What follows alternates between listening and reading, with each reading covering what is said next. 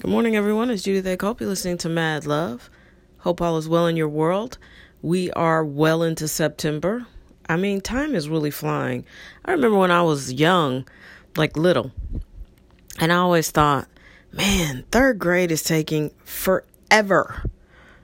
You know, when you're eight, nine, ten, it just feels like summer isn't long enough, but the school year just lasts forever. And it's not like that. As an adult, it feels like time zooms. It just goes so quickly.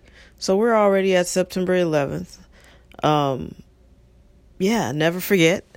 I remember where I was. I was working evenings at that time. So I was at home and my mom worked for the government. And I remember she was waking me up and I was like, what could you possibly want? You know, I had worked, um, you know, till midnight. So I was like asleep. And she was like, all she said was, something happened to the World Trade Center. And she hung up.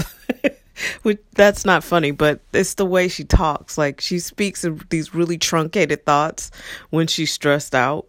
And, um, you know, that's it. That's all you're going to get. So I was like, what is she talking about? So I got up and uh, turned on the TV and it was horror. Horror. I was actually watching the second tower uh, fall. You know, it was um, some things shouldn't be on TV, but that was on TV and it was terrible. So uh, yeah, never forget. Even though it feels like we kind of have moved on to other tragedies, um, tragedies inflicted by other Americans on other Americans. But I'm telling you, if you want to know the psyche of humans and violence, just watch or read anything about the ancients ancient civilizations were hella violent. I mean, violence is just part of of our DNA. Um, which I hate to justify some of it or any of it, but clearly there's something within us, and thankfully, many of us have evolved past that primitive. You made me angry. I'm gonna just kill you right here and now with my bare hands type of thing. Um, yeah. So anyway, I digress. September 11th, let's never forget and let's always remember to be good citizens to each other. I think one of the better stories coming out of that uh, tragedy was how um, Americans responded and responded to each other, and how people were kind and uh, we cared about each other in a way that we don't always do on a daily basis.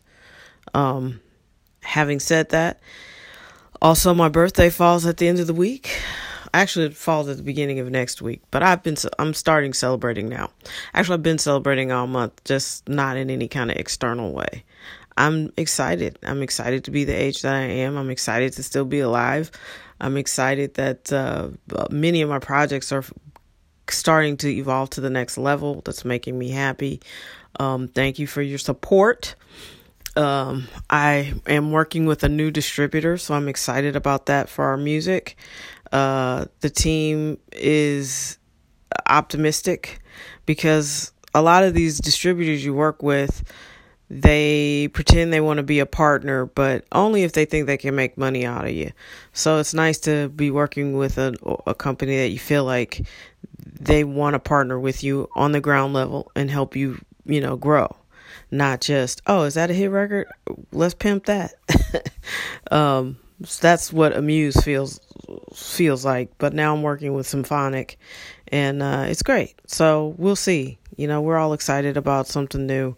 Uh our projects safe in harm's way will be out on the 14th and um that is a supporting project for a friend of mine who I'm not sure where what she is doing.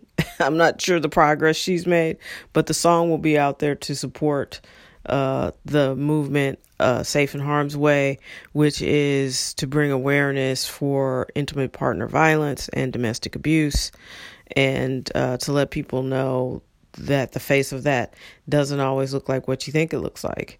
And uh, eventually, uh, if she sticks to plan, it will be um, a terrific resource for women all over the country and world to be able to uh, find shelter and help if they should need it. Uh, I mentioned this to my production team. We came up with a song uh, to support that, and uh, she decided to name her movement after um, the song. So uh, it's called Safe slash In Harm's Way. So it sort of is the audio version of what it feels like to you know be in love. You think you're on a you know a great date and then you realize you're not. You're you are in harm's way even though you thought you were safe. Um any number of situations can apply to to, to that feeling. So that's what that song is about.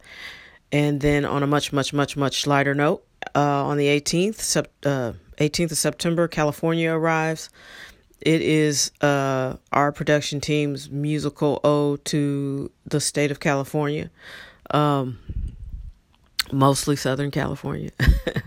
I've only really been to LA, um, but I, I think when I pitch ideas and we sit around and discuss these things, you know, I, I'm like the director, so some of the things I say stick a little bit more than others, and um, you know, it worked. It's that's the way it's worked with everyone we've collaborated with. It's like, oh, here's my vision. Here's what I was thinking, and then you know they kind of come back and make they've made it happen. So, um, California is an ode to uh, the state. You know, it's it's a state of mind also.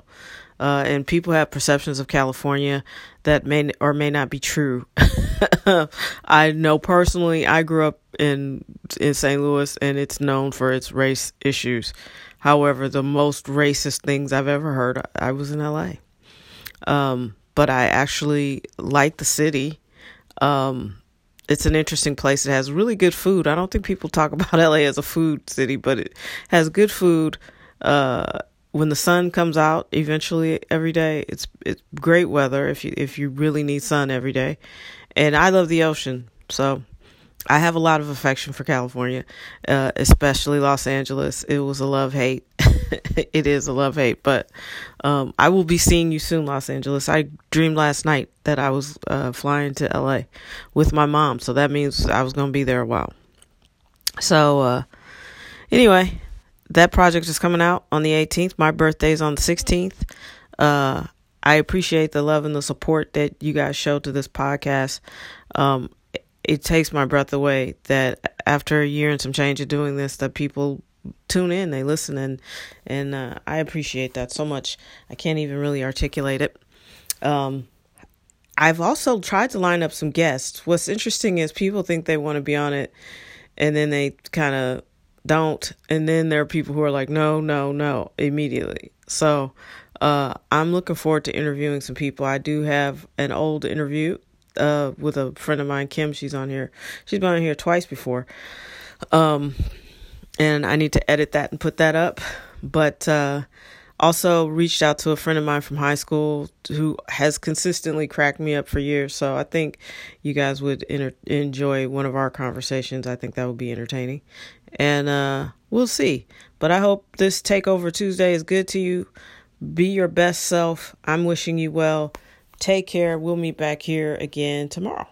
Holla.